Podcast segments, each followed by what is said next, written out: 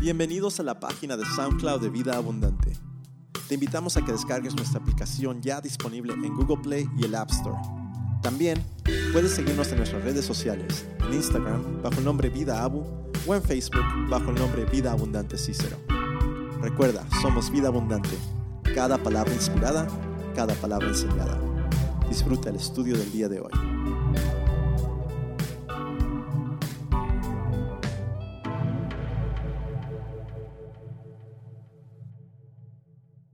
Hemos comenzado un estudio verso por verso del libro del profeta Oseas. Te invitamos a ser parte de esta jornada con nosotros. Y llegamos a la porción en capítulo 13 hace dos semanas. Tal vez ah, la semana pasada hablamos de la resurrección y una semana antes estábamos en los primeros seis versículos del capítulo 13. Y para resumir, estamos poniendo en contexto ahora el Dios que va a venir a juzgar y a disciplinar a su gente. Y lo vimos en los versículos, los primeros tres versículos del capítulo 13, cuando Israel, el pueblo de Dios, se enalteció, se hizo orgulloso delante de Dios y por causa de su orgullo Dios iba a venir contra de ellos. Ese orgullo no los permitió venir a Dios. En los versículos 4 al 6 estudiamos que Dios les recordó que Él estaba con ellos en los momentos difíciles, como en el, lugar desértico, en la tierra seca. Él estaba allí y cuando Él los alimentó y cuando Él fue su proveedor y cuando Él les dio, ¿qué sucedió? El versículo 6 dice, cuando comían sus pastos se saciaron y al estar saciados se ensoberbeció su corazón, por tanto se olvidaron de mí. Es increíble ver que Dios les estaba recordando y trayendo a luz, ustedes, yo, yo he estado con ustedes, he sido fiel con ustedes y aun cuando yo les di, ustedes comieron, su corazón y su estómago se llenaron y su corazón se enalteció, se, se hizo orgulloso y porque estuvieron llenos se olvidaron de mí. Eso fue uno de los peligros que hablamos acerca del orgullo, que te puedes olvidar de Dios porque crees que tú hiciste todo posible. Tú hiciste todo para llenar tu, tu, estómago, tu barriga. Tú hiciste todo para tener un buen trabajo, pero en sí Dios les dijo, yo se los di. Y por causa ustedes se hicieron orgullosos. Y ahora tenemos uno de los una de las porciones más difíciles del Antiguo Testamento porque explica en detalle la ira de Dios y su justicia. Todo este tiempo hemos visto que Dios lo iba a hacer, que Dios los va a juzgar, que Dios iba a traer un, un, un periodo de destrucción sobre sus vidas, pero no lo hemos leído en detalle como estos siguientes versículos. Y tenemos que entender que lo que Dios está haciendo en estos versículos es enseñarle a Israel quién es Dios. Porque Israel hasta ese momento tiene una noción de quién es Dios y muy posible se fabricaron un tipo de Dios para suplir sus necesidades. Pero en sí la palabra de Dios nos muestra quién es Dios verdaderamente. Por eso el orgullo es peligroso, porque el orgullo te hace crear un Dios conforme a tu necesidad. Tú figuras, ah, yo necesito un Dios que me da, yo necesito un Dios que me bendice, yo necesito un Dios que, que siempre me esté demostrando amor, yo necesito un Dios que me da, da, da. Y por eso venimos a la iglesia para recibir, recibir, recibir, porque creemos que es lo único que Dios hace. Sin embargo, Dios en estos siguientes versículos comprueba primero su carácter y su justicia y su santidad y demuestra que orgullo tiene consecuencias. So, vamos a tratar de de, dar un, pequeño bosquejo en esto para tratar de ubicarnos en dónde vamos en la historia, porque es un pasaje medio difícil. Y, si lo vas a anotar o lo puedes ah, hacer círculos en los versículos o líneas para saber cuáles versículos concuerdan con cuál. En el versículo 7 y 8 vamos a estar viendo cómo Dios inicia su juicio y luego sigue su juicio. En los versículos 9 al 11 vemos cómo Dios destruye. Ahí es donde vemos que Dios está destruyendo al pueblo, especialmente en el área de su orgullo. En los versículos 12 al 13, Dios les demuestra su pecado y su ignorancia. En el versículo 14 vemos cómo Dios es el único que los puede salvar. Y en los últimos versículos 15 al 16 vemos por qué Dios destruye y cómo Dios destruye. Y al final de todo esto vamos a ver la razón por cual necesitamos reconciliación con Dios. Estos pasajes nos van a mostrar a Dios como enemigo. Eso es muy difícil decir y eso es muy difícil asimilar cuando, pero cuando vemos lo que la palabra describe, Dios está actuando en estos versículos como un enemigo. Y cuando entramos en el capítulo 13 ya, ya vimos la razón por cual es necesario que Dios entre como enemigo, porque ya llegó el momento de justicia. Dios nunca es un espectador viendo y quedándose con los brazos cruzados. Dios se involucra, a veces para el bien nuestro y en otras ocasiones para el bien también, pero nos duele porque viene con fuerza destructiva, pero viene porque Dios es justo miren conmigo los primeros versículos que vamos a estudiar. El versículo 7 dice, seré pues para ellos, aquí es donde está hablando Dios, seré pues para ellos como un león como leopardo junto al camino acecharé. Como osa privada de sus cachorros, me enfrentaré a ellos y les desgarraré el pecho y allí los devoraré como leona, como los, como los desgarraría una bestia salvaje. Esto es Dios en una metáfora explicando cómo Él va a ir con su gente.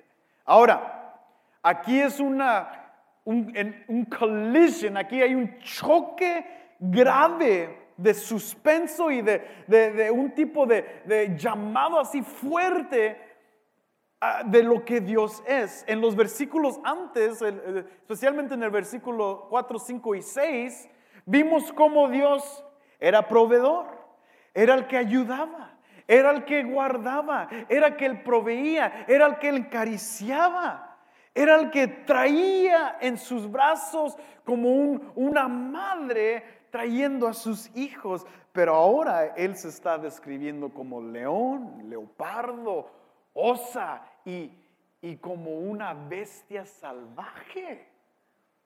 Esto es un choque de crisis, un crisis teológico con Israel. Todo este tiempo Israel podía hacer lo que se les daba la gana porque Dios se enojaba y traía un poco de juicio, pero en sí se le olvidaba y podían seguir en lo mismo. Recuerden, son casi cientos de años que, ellos están ah, en idolatría y que están haciendo sus propias cosas. Aún desde el rey de eh, Saúl, ellos están desobedeciendo a Dios. Y ellos dicen, pues acabo, Dios todavía nos ama. Y sí se enoja un ratito, pero ah, nos, sigue amando. Y esta crisis, por eso Dios entra fuertemente y decir, yo vengo como un león. Yo vengo y me, escondo como un leopardo listo para atacar a, mi enemigo. Eh, soy como una, una osa que, que, le quitan a sus, a sus cachorritos y yo vengo encima para desgarrar el pecho y como un animal salvaje. Esto es, ¿Esto es Dios? Yo nunca he escuchado que Dios es así en la televisión. Yo nunca he escuchado esto de Dios. Nadie me ha dicho esto de Dios. Y es lo que Dios quiere aclarar a su gente. No solo soy amor, gracia y misericordia, sino que soy santo, justo y fiel a mi palabra. Dios no se va a quedar como un espectador en la vida de su gente. A veces queremos que Dios sí se mantenga lejos porque así nos deja hacer lo que se nos da la gana. E Israel estaba haciendo lo que se les daba la gana por cientos de años, pero ahora el día de su redención o de su maldición va a caer sobre ellos. Dios no se queda como un espectador, Dios viene y se involucra porque Dios es inminente con su gente. Y a veces, como les dije, a veces es bueno y a veces es malo para nosotros. Porque a veces decimos, no, Dios, eh, tú, no, me quieres, ya, ya, se te olvidó de mí. Mira cómo los demás eh, sí los prosperas, mira cómo ellos sí tienen buen trabajo, mira cómo ellos tienen buenas familias, míralos a ellos, míralos a ellos, mira. Y yo, mira, aquí estoy todo bien desgarrado. Mira nomás toda la ropa que tengo, mira nomás dónde vivo, mira mi carro que manejo, mira, no, estoy, soy un pobre y tú no me quieres, Dios. Tú estás muy lejos de mí. Pero en otras ocasiones, y aún en esas ocasiones sabemos que Dios está con nosotros, pero en otras ocasiones decimos lo, opuesto. Todo está bien, hay, hay dinero en el banco, acabamos de comprar otro carro del año, nuestra casa está más grande, estamos viviendo bien, nuestros hijos están en las universidades, todo está corriendo conforme a su plan, aleluya, pero no se nos recuerda que hay un Dios y estamos bien. Pues, I don't really, ahorita no te necesito, Dios, pues todo está bien. Pero Dios sí se recuerda y Dios se involucra y puede ir en contra de nuestro orgullo para destrucción. Eso es evidente en la palabra de Dios. ¿Por qué? Porque orgullo trae rebelión en contra de Dios. Y esa es la lección que Israel está aprendiendo en estos momentos. Por eso el versículo 8 dice que, como una, una osa va a desgarrar, va a abrir su pecho. Cuando, cuando, la palabra en, en, hebreo dice, habla del, del, pecho, lo que está hablando es de lo que guarda el corazón. Y aquí vemos que Dios va a desgarrar el pecho de su gente. ¿Por qué? Porque quiere su corazón.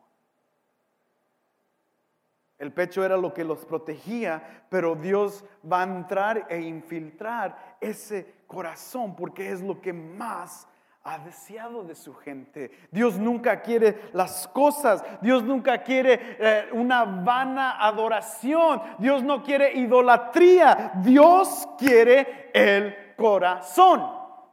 Eso va a ser siempre verdadero. No quiere tu falsa adoración, no quiere que vengas a la iglesia nomás por venir, no quiere que, que, que, sirvas nomás por servir. Dios quiere tu corazón.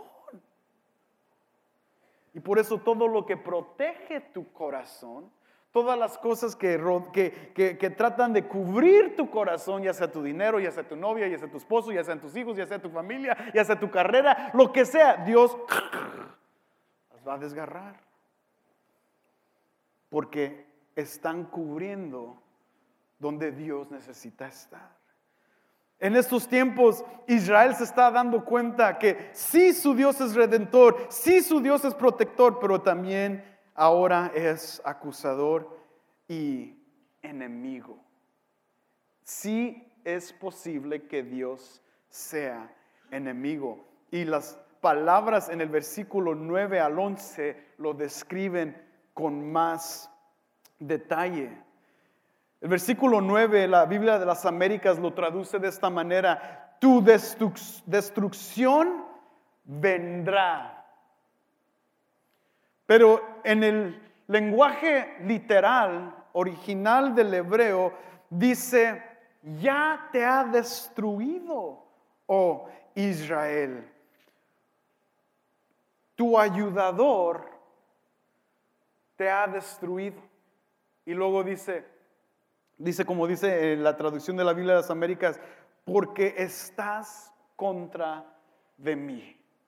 En la Biblia de las Américas lo finaliza contra tu ayuda. En, sí, el literal quiere, eh, está diciendo esto, lo literal es esto. Tu ayudador, el que te ayudaba, ya te destruyó porque tú estás contra de mí o te has puesto en contra de mí. Entonces aquí es claro, tu destrucción viene, Israel, porque tú eres enemigo mío. Y los enemigos delante de Dios nunca van a ganar. Dios es enemigo y viene para destruir a sus enemigos. Eso, excuse me, but, but that's hard. Eso no, no es algo que queremos escuchar un domingo en la mañana. Pero es lo que la palabra nos enseña de nuestro Dios, para quitarnos la falsa noción que nomás Dios es lo que dijimos cuando empezamos este, e, este, esta enseñanza de Oseas. Dios no es un oso peluche. Es lo que hemos pintado en nuestra imaginación. Queremos que Dios sea ese oso, peluche donde lo acariciamos y ay, nos podemos abrazar y ay Dios, y, y, todo está bien y, y, no hay ningún problema. Ah, pero Dios trae destrucción contra sus enemigos. Fíjate lo que, lo que sigue diciendo en esta, eh, eh, eh, aquí. Dice en el versículo 10, ¿dónde está ahora tu rey? Dios es sarcástico también. ¿Dónde está tu rey para que te salve en todas tus ciudades y tus jueces de quienes me, me, decías, dame rey y príncipes? Versículo 11, te di rey en mi ira y te lo quité en mi furor. ¿Qué es lo que está diciendo Dios aquí? Él lo que está diciendo es, tu única ayuda que tienes en este mundo soy yo. Y ahora yo soy tu enemigo. Y luego les, y por eso les voltea y les dice, ¿dónde está tu rey? Where is your king, oh Israel? ¿Dónde están sus gobernantes? ¿Dónde están sus príncipes? Lo que les está diciendo Dios a Israel en este momento es dónde están todas esas cosas en cuales ustedes pusieron su confianza. ¿Dónde están sus, ah, ejércitos grandes? Sus gobernantes, es lo que está hablando de los gobernantes. Era la fuerza del ejército que ellos tenían y que ellos podían vencer. Y Dios decía, ¿dónde están? ¿Por qué les dice eso? Porque la confianza que Israel tenía en sus reyes, en sus príncipes y en sus gobernantes y en su ejército mismo está ausente cuando viene Dios contra ellos. Where, where are they? ¿Acaso tu ejército puede vencer al Dios de Israel? ¿Acaso tus gobernantes y tus príncipes y, todo lo que tú has ah, hecho en esta vida, acaso la razón por cual te te hiciste alto y, y te hiciste orgulloso, acaso eso puede ir en contra de mí? Es lo que les está diciendo Dios ahí. Y esto golpea su orgullo. Es increíble entender esto de, la perspectiva en cual Dios está yendo en contra del orgullo de la persona. Para nosotros es muy real hoy en día. Hay cosas que hemos construido, hay cosas que, que nos dan orgullo a nosotros y esas cosas no pueden enfrentar a Dios. Y Dios es muy claro cuando le dice eso a Israel. ¿Dónde están? Yo vengo contra ustedes y estoy esperando que su rey se ponga delante. Where is he? Se está escondiendo. Porque él reconoce que no puede. Las cosas que nosotros construimos en nuestras vidas, que creemos que son más fuertes que Dios, tarde que temprano cuando se enfrentan con Dios, they hide, se esconden, porque no tienen con qué vencer a Dios. Y lo que está diciendo Dios es, nada de lo que Israel pudo hacer se podía enfrentar con Él y por eso Él les va a enseñar cómo los va a destruir para que vean que no hay nada en este mundo que se pueda enfrentar con Dios. Y créemelo, hermano, hoy en día, aunque estamos viviendo en otro tiempo, no hay nada en este mundo que se pueda enfrentar a Dios. Eso va a ser real toda la historia. Nada. Todo va a doblarse delante de Dios, aún los orgullosos. Aún aquellos que, que siempre vienen a la iglesia así.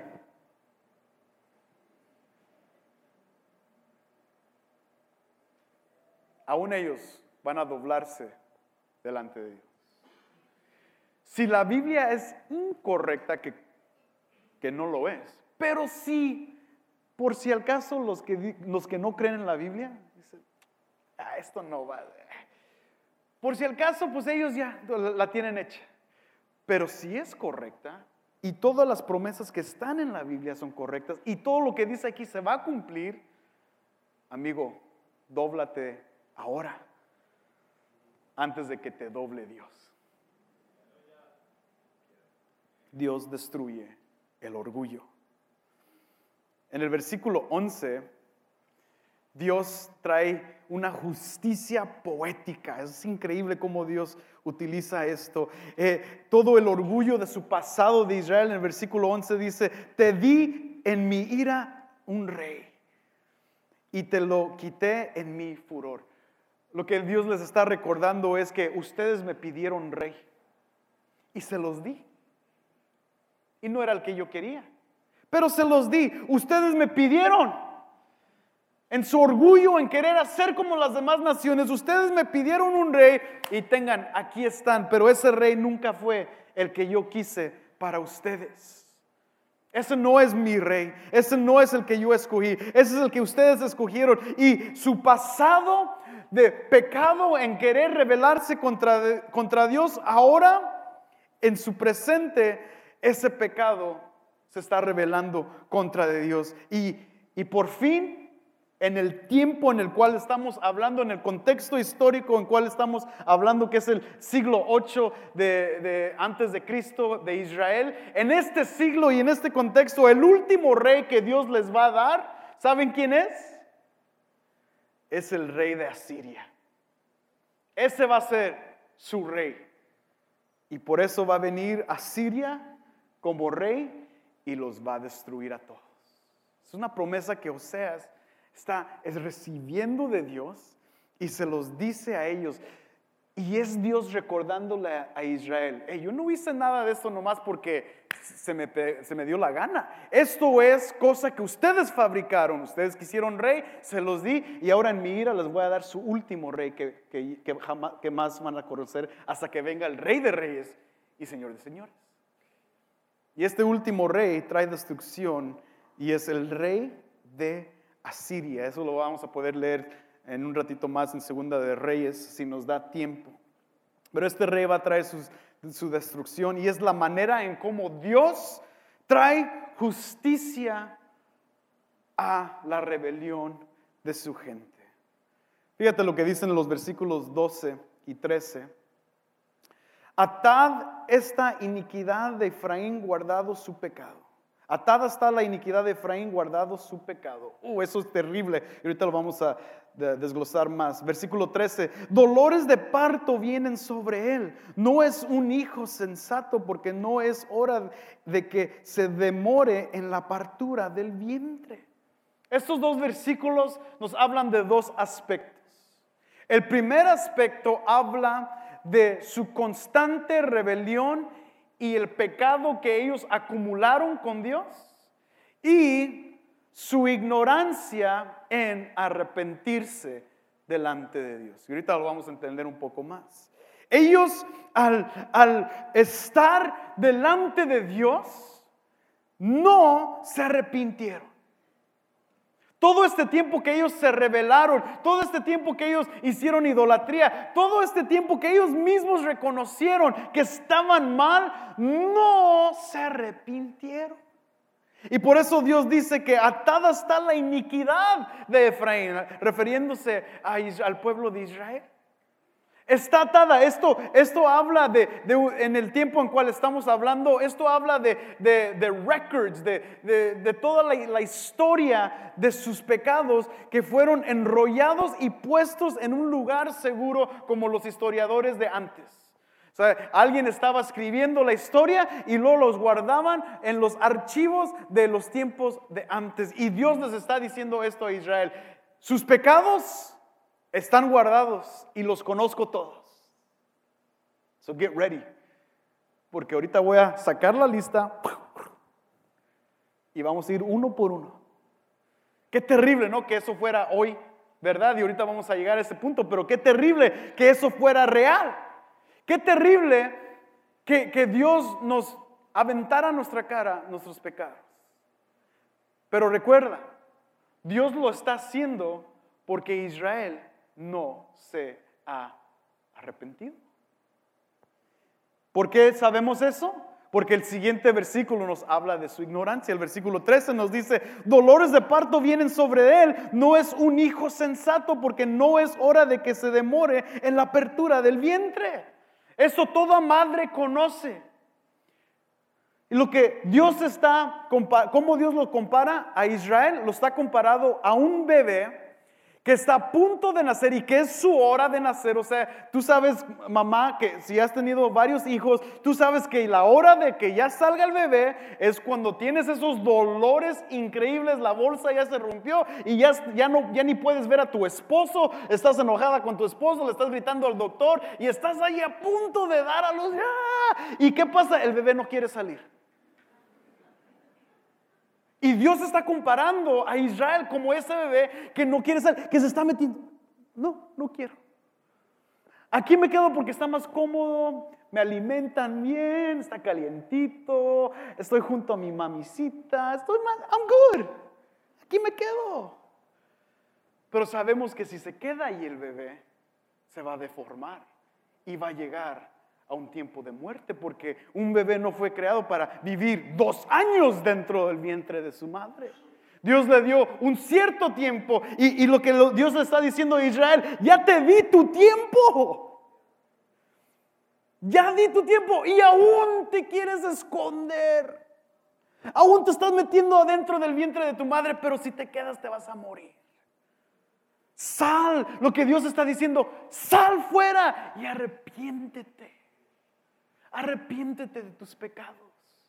Esos pecados que tengo la lista grande, esos pueden ser borrados. Necesitas arrepentirte. ¿Qué, es lo que Dios le está pidiendo? Humildad. Humíllate. Come down. Bájate un poquito. Bájate de tu caballo alto. Come down. Y pide perdón. Y pide arrepentimiento. No vengas con falso arrepentimiento. No seas como ese niño que no quiere salir cuando es su tiempo. Que eso es peligroso para ti. Lo que está diciendo Dios, si no te arrepientes, viene tu muerte. E Israel se está escondiendo más. E, e, esto es muy importante, amigos. Porque arrepentimiento es la razón por cual estamos aquí. Venimos delante de Dios no con orgullo. Estamos delante de un Dios santo porque nosotros somos su creación, humildes, personas que no pueden salvarse por sí, mismos. Necesitamos a Dios. Por eso venimos a la iglesia, porque le necesitamos. No venimos para que nos vean, no venimos para ver lo que Él nos da, venimos porque le necesitamos. Vivo por gracia soy vivo solamente por tu gracia, Dios. Un vil pecador como yo. Y Dios requiere arrepentimiento para llegar a Él. E, el arrepentimiento es, lo hemos describido de mil diferentes formas en todos estos años en vida abundante. Pero hemos escuchado arrepentimiento, así como lo mencionamos hace unas semanas, más o menos, sí me arrepiento, no me arrepiento, a ver cómo me va. Y, hemos escuchado otro tipo de arrepentimiento donde decimos, ok, Dios, este domingo ya me, llegó la palabra, me tocó en el, en el, estómago, sí, ahora sí, ya, ya, y me arrepiento. Y, lo que decimos en inglés es, eh, y hacemos un 360, eh, un grado, una vuelta de de 360 grados, ¿no? Y, lo que es 360 grados es que aquí está mi pecado, aquí está mi vida pecaminosa, Dios me arrepiento, en este momento soy arrepentido y me doy una vuelta de 360 grados. ¡Pum! Otra vez. Ay, me arrepiento, Dios, me arrepiento. Ahora sí me siento mal. 360. ¡Pum! Ay Dios, ay perdón, chihuahua, la regué otra vez. Lunes, martes, miércoles, sábado una borrachera, una buena, buena borrachera y con mujeres y acá y, vengo el domingo, me arrepiento. Ahora sí, Padre Santo, perdóname, perdóname, bórrame, límpiame, lávame, que me, que me den una limpia, por favor, soy un pecado mugroso. Ay, ay, ay. Y otra vez 360. ¡Pum! Llegamos al mismo. Y el arrepentimiento no es esto. El arrepentimiento es un una vuelta de 180 grados. Para los arquitectos de la casa o los ingenieros de la casa ya saben que 180 grados es, aquí está el pecado, Dios, me arrepiento hoy, no quiero esto en mi vida, Dios, ayúdame a vencer este pecado y me doy una vuelta de 180 grados. ¡Tum!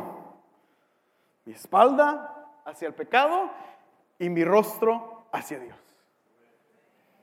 That's repentance.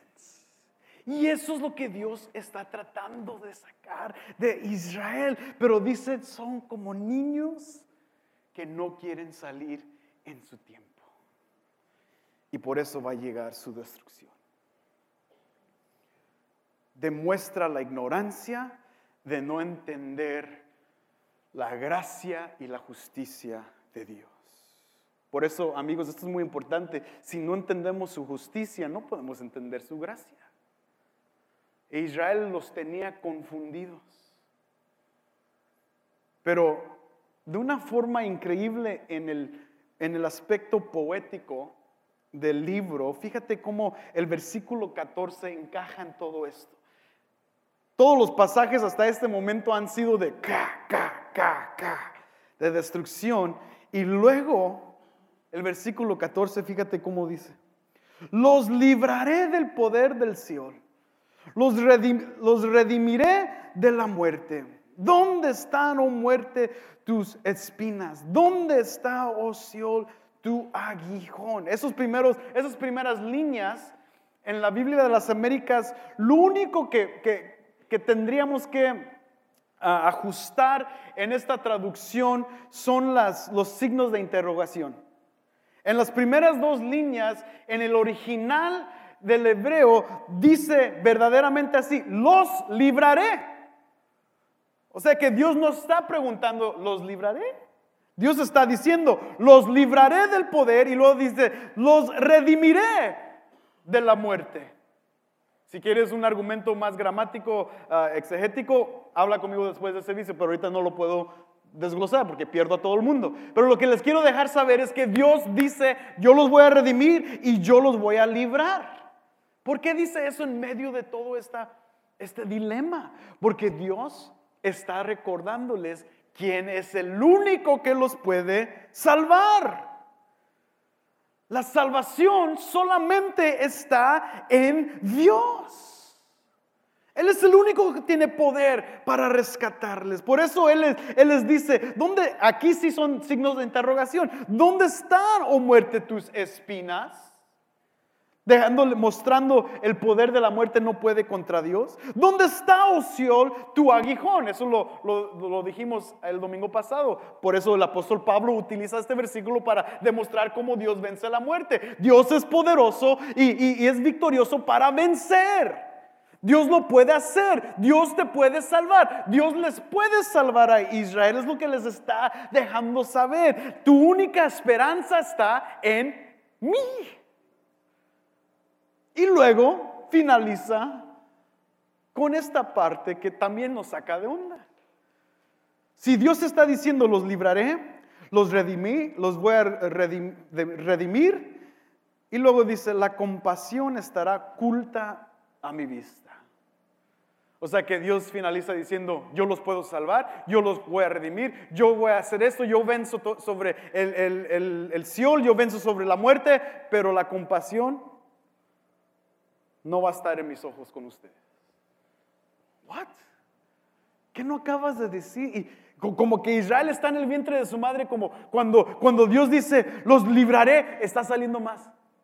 Los, los, los, redimiré y está saliendo ya más Israel. ¿Dónde está muerte hijo? Oh, wow, wow, Dios nos va a salvar, Dios nos va a salvar. Y está saliendo del vientre de la madre. Y luego Dios dice, la compasión estará oculta de mi vista. ¿Por qué? Porque no se han arrepentido. I can save you. Yo los puedo salvar. Yo tengo el poder para salvarlos, pero ustedes no se, no se han arrepentido. ¿De qué los voy a salvar si no reconocen su orgullo delante de mí? Todo el mundo quiere el, aspecto bonito de Dios, ¿no? Todo el mundo quiere las bendiciones de Dios. Todo el mundo quiere la gloria de Dios. Y todo el mundo quiere los regalos de Dios. Pero nadie quiere venir a arrepentirse delante de Él. No, no nos hables de eso. Dinos que Dios nos ama. Dime que Dios me ama y que me acepta tal y como soy. No, brother, Dios quiere que te arrepientas. Reconoce tu pecado. Y reconoce que tú nunca vas a poder lavar tu pecado solamente por la gracia de Dios. Si no reconoces eso, entonces you don't need a savior. No necesitas salvador. Sigue viviendo como tu propio Dios. Tú es lo que estás creyendo, ¿no? Si, si no necesitas a Dios, entonces tú eres de una forma u otra un Dios. Y un día en el, el día de juicio, si es que esto es de, de, de veras, entonces tú vas a poder enfrentar a Dios tú solo. Cool, do it. Pero los aquellos como los demás que estamos aquí, me incluyo como siendo de la mente y de corazón, reconociendo nuestra maldad delante de Dios, hemos llegado a un arrepentimiento genuino, donde Dios lava toda maldad. Dios les recuerda, yo soy el que puede salvar, pero mi justicia todavía viene. La compasión está escondida de mis ojos hasta que se arrepientan. Dios viene con justicia. Y créeme, hermanos, Dios en estos momentos está hablando de la generación de Oseas. Porque sabemos que si este es el siglo 8, todavía sigue el siglo 7, 6, todavía sigue los tiempos de Jeremías, todavía sigue los tiempos de Malaquías y luego todavía sigue los tiempos del Nuevo Testamento cuando Jesús reconoce que todavía hay un remanente, o sea que viene destrucción para la generación de Oseas, pero la promesa de Dios sobre su gente todavía va a seguir. Quedan algunos pero Dios nos está enseñando algo más que solamente el remanente fiel. Dios nos está enseñando a nosotros que el tiempo del arrepentimiento es ahora, no mañana, no pasado mañana, es hoy. Y estos últimos versículos traen todo a un cierre. Versículo 15 aunque él florezca entre los juncos o los hermanos, vendrá el solano, viento del Señor que sube del desierto y su fuente se secará y su manantial se agotará. Despojará su tesoro de todos los objetos preciosos. Samaria será considerada culpable porque se rebeló contra su Dios. Caerán a espada, serán estrellados sus niños y abiertos los vientres de, las, de sus mujeres encintas. Aquí es donde vemos la final de la justicia de Dios. Y yo sé que eso como que conmueve nuestras eh, sensibilidades, o sea, eso, oh, sus niños, las, mujeres que están, con, va a abrir sus vientres, ¿qué es eso? Ese es el Dios en cual, no, yo no voy a venir a escuchar eso. Pero todo esto tiene que ver con la justicia de Dios y ahorita lo vamos a ver. El versículo 15 nos habla del solano. Es increíble cómo, cómo Dios les recuerda el solano. Este es un viento que viene del, del este. Y, y, la referencia aquí es a Siria, porque ellos vienen del este, viene ese poder de Dios y Dios les dice como el viento del Señor, o sea, Dios está utilizando a Siria para traer destrucción al pueblo de Israel. Y este viento viene para destruirlos. Pero es increíble si tú lees Éxodo capítulo 14, versículo 21, que ese viento solano fue el que abrió el mar en dos. E Israel pudo pasar para librarse de los egipcios. Ese fue el viento solano que les trajo salvación, les abrió camino. Pero ahora ese viento solano les va a abrir camino a otra gente que va a venir a destruir al pueblo de Dios. Ahora ese viento solano, ¿cuál fue su salvación? Ahora ese viento solano va a ser su destrucción. Y viene, viene, viene, viene. Mi maestro de hebreo vivió veintitantos años en Israel y él habla del east wind. Él habla del viento solano que viene durante cierta e, etapa, eh, cada año, viene, viene, y ese viento es destructivo. Tienen que forrar sus ventanas, tienen que tapar, y aún así se mete todo el polvo, y viene así con un calor y una, de, puro polvo. No sé si has vivido en el desierto, si, eres del norte de México, por allá, en el puro desierto, o si eres del desierto, sabes que cuando viene eso quema y destruye.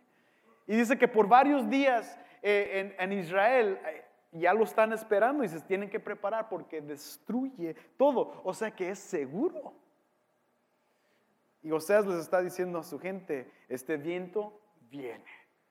It's a sure thing.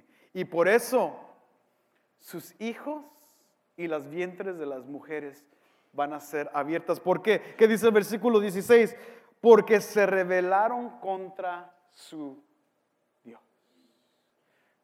Fíjate cómo Dios lo pone en perspectiva. Cuando se rebelaron contra Dios, ¿cómo se rebelaron contra Él?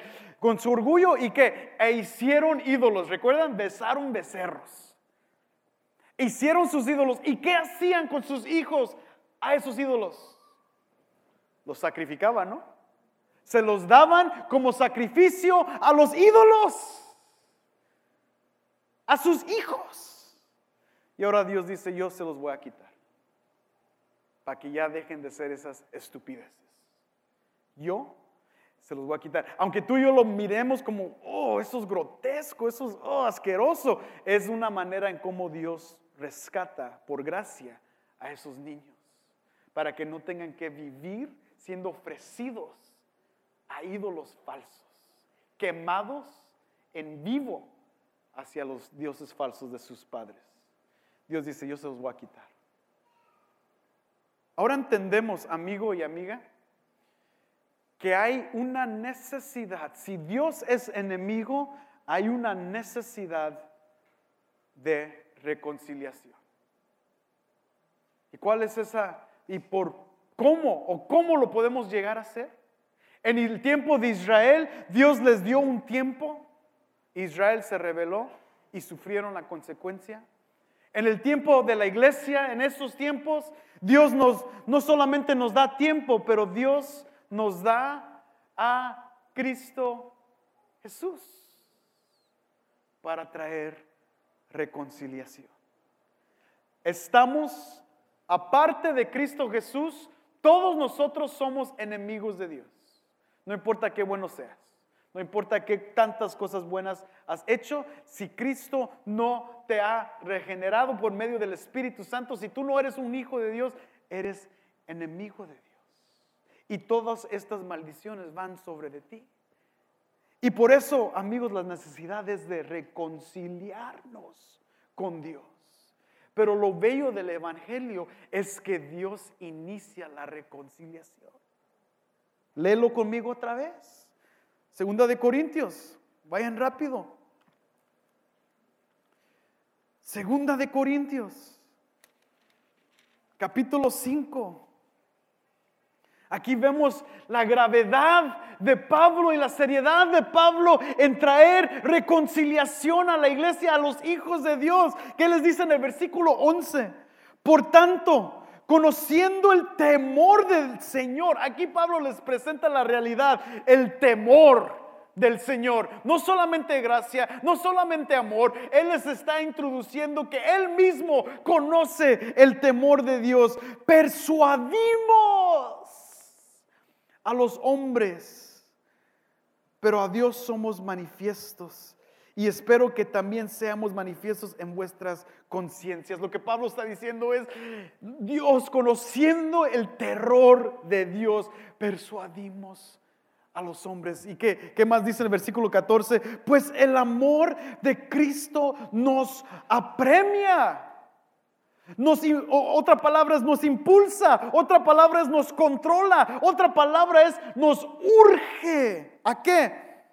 Habiendo llegado a esta conclusión que uno murió por todos, por consiguiente todos murieron y por todos, en el versículo 15, murió para que los que viven ya no vivan para sí, sino para aquel que murió y resucitó por ellos.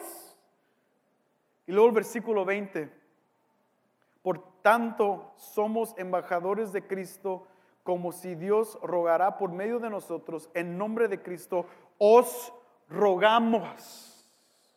¿Qué está diciendo Pablo?